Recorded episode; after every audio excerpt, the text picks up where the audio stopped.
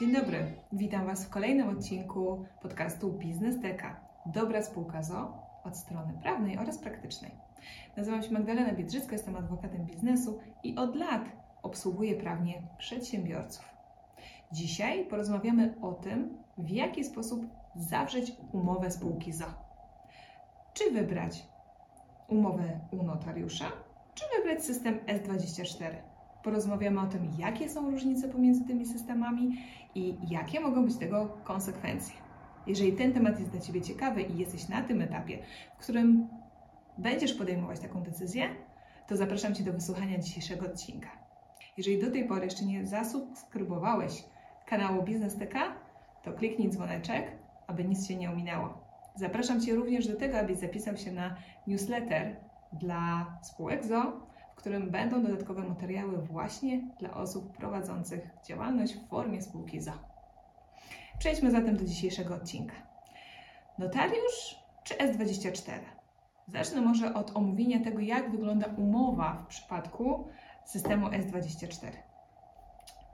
Zawarcie umowy na wzorcu wiąże się z tym, że wzorzec narzuca nam pewne rozwiązania. W systemie S24 można sobie podejrzeć taką umowę, można zobaczyć, co faktycznie w tej umowie mamy. Mamy tam mały zakres możliwości wprowadzenia zmian. Te postanowienia to są tak naprawdę postanowienia basicowe, postanowienia podstawowe, które muszą być, aby ta spółka funkcjonowała. Nie ma tam wielu postanowień, które ja wprowadzam do spółek ZO w momencie, kiedy rejestrujemy je u notariusza i które uważam, że mogą być istotne. Jeżeli jednak zdecydujecie się na tą formę, ponieważ to jest forma, która jest tańsza, można w ten sposób samodzielnie założyć spółkę ZO, ja rozumiem te argumenty, wówczas przeczytajcie dokładnie, co w tej umowie jest, zastanówcie się nad każdym tym postanowieniem, czy faktycznie warto i w jaki sposób je uregulować. Tu przede wszystkim zwracam uwagę na to, żebyście wzięli pod uwagę możliwość wypłaty zaliczek na poczet zysku. Może Wam się to przydać w momencie, kiedy będziecie chcieli sobie wypłacić takie środki ze spółki. Taka możliwość powinna być zastrzeżona w umowie i w tej umowie w systemie S24 jest to do wyboru. Zastanówcie się również nad tym, czy jest wymagana zgoda na zbycie udziału w spółce, żebyście wiedzieli, czy wspólnik będzie mógł samodzielnie zbyć udziały, czy jednak będzie wymagana tutaj zgoda spółki.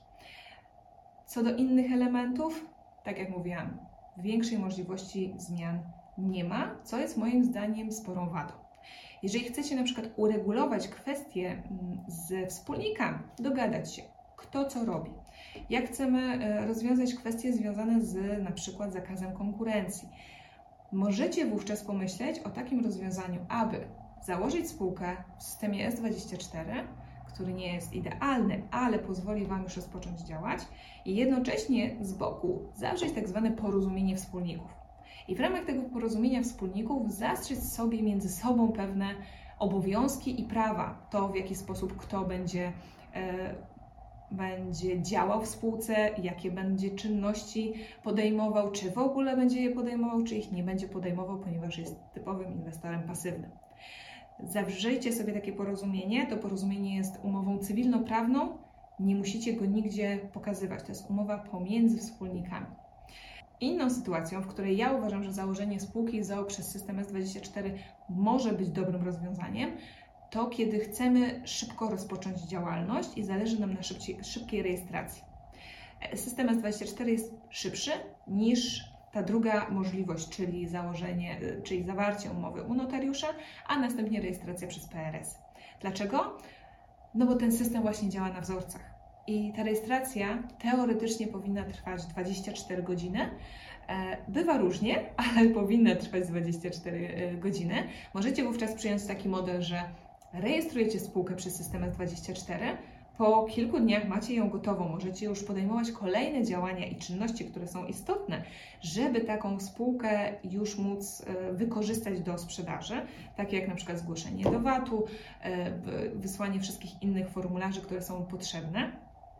W tym zakresie, co należy zrobić już po rejestracji spółki ZO, możecie sobie sprawdzić checklistę, które, którą dla Was przygotowałam. Jest to taka checklista, którą wysyłam każdemu klientowi, który u mnie rejestruje spółkę ZO, po to, żeby krok po kroku wiedział, jakie działania ma podjąć i w jakiej kolejności, żeby nie biegał, nie tracił czasu bez sensu na, mm, na dowiadywanie się tego, że czegoś jeszcze nie ma albo coś jeszcze nie jest, e, nie jest przygotowane i najpierw musi zrobić jedną rzecz, żeby móc zrobić drugą rzecz. Lista będzie podlinkowana w, e, w opisie. I teraz, jeżeli już macie zarejestrowaną taką spółkę, to możecie się umówić na to, że będziecie zmieniać umowę spółki już u notariusza.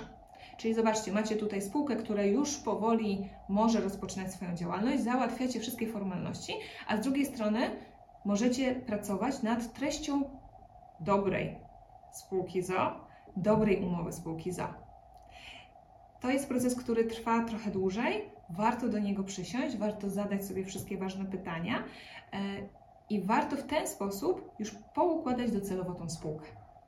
Więc ten model, w którym najpierw rejestrujemy, e, później zmieniamy umowę u notariusza, też jest bardzo ciekawym rozwiązaniem i sporo klientów z tego modelu u mnie również korzysta. Dlaczego według mnie zawarcie umowy spółki u notariusza jest lepszym rozwiązaniem? Uważam, że w takiej umowie możemy tą umowę tak naprawdę uszyć na miarę danego przedsiębiorstwa. Możemy w niej zawrzeć wszystkie najważniejsze elementy, nie tylko te, które są wymagane przez przepisy prawa, ale również te dodatkowe, o których często, często zapominamy, a które mogą mieć olbrzymie znaczenie, jeżeli dane sytuacje będą miały miejsce. O czym, mm, o czym mowa? Możemy tu przede wszystkim rozwiązać kwestię zbycia udziałów. Jeżeli mamy spółkę dwuosobową, chcielibyśmy mieć wpływ na to, kto ewentualnie będzie naszym wspólnikiem. Wyobraźcie sobie sytuację, że wasz wspólnik sprzedaje swoje udziały osobie, której nie znacie. E, I potem wy musicie z tą osobą się dogadać i prowadzić wspólnie przedsiębiorstwo. To jest moim zdaniem ważny element, który można uregulować w umowie spółki. Można w niej zastrzec prawo pierwszeństwa, prawo pierwokupu, można wskazać w jakich sytuacjach mm, to właśnie Wy będziecie mogli te udziały kupić, albo co można z tymi udziałami zrobić, żeby ostatecznie nie mieć sytuacji, w której nie macie wpływu na to, kto jest w składzie wspólników. To jest ważny element. Kolejnym ważnym elementem jest to, o czym często zapominamy, czyli kwestia mm, dziedziczenia udziałów.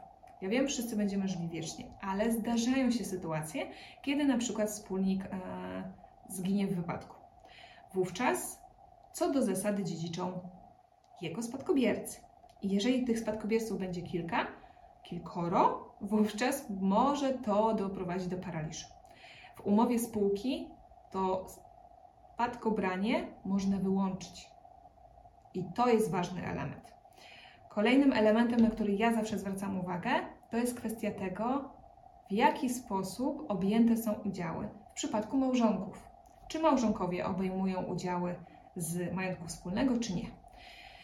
I tutaj przykład sytuacji, która może mieć dla Was znaczenie, jest taki. Małżonkowie zdecydowali się na to, że mąż będzie prowadził spółkę ZO. Tylko i wyłącznie mąż był wspólnikiem, mąż objął udziały wkładem pieniężnym ze swojego rachunku bankowego. W spółce był drugi wspólnik. I przez wiele lat myśleli, że oni we dwójkę prowadzą tą spółkę i że to jest ich spółka. Po tych latach okazało się, że małżonkowie rozwiedli się. I w tej sytuacji, pomimo że żona nie była wspólnikiem, nie objęła udziałów i nigdy nie brała udziału w działaniach spółki, weszła w skład wspólników, ponieważ w przypadku rozwodu doszło do rozdzielności majątkowej i jeżeli, jeżeli udziały były objęte z majątku wspólnego, to wówczas ona stała się wspólnikiem w tej spółce.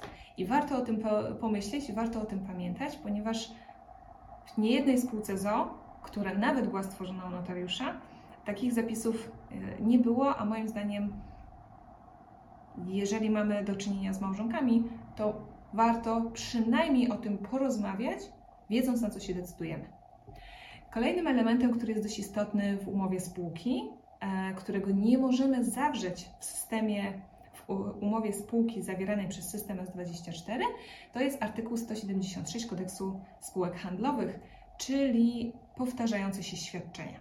Jest to jedna z metod e, wynagradzania wspólników w momencie, kiedy oni wykonują jakieś czynności powtarzające się na rzecz spółki. Jednak ta metoda musi być wpisana do umowy spółki. Jeżeli jej nie wpiszemy, no to wówczas nie będziemy mogli skorzystać z tego narzędzia. I takich postanowień mogłabym wymienić Wam wiele, ale nie o tym w dzisiejszym odcinku. Zależało mi przede wszystkim na tym, żebyście mieli świadomość, że system S24 może być dobrym rozwiązaniem w określonych sytuacjach, kiedy chcemy szybko zarejestrować spółkę, a następnie dokonamy zmiany umowy spółki u notariusza. Pozostawienie samej umowy spółki w systemie S24 może rodzić negatywne e, konsekwencje, jeżeli mamy wspólników, jeżeli dojdzie do sporów wspólników. Z drugiej strony, ja rekomenduję Wam, żebyście zawierali tą umowę u notariusza, żebyście usiedli, zadali sobie wszystkie pytania, zastanowili się, czego Wy oczekujecie od tej spółki, czego oczekujecie od innych wspólników i jak ta współpraca ma być ułożona. Życzę Wam samych wspaniałych współprac i mam nadzieję, że te umowy, które przygotujecie i te współprace, które się nawiążą na podstawie tych umów, będą owocne. Dziękuję za wysłuchanie dzisiejszego odcinka i zapraszam do kolejnego odcinka prowadzonego właśnie w ramach cyklu Dobra Spółka ZO.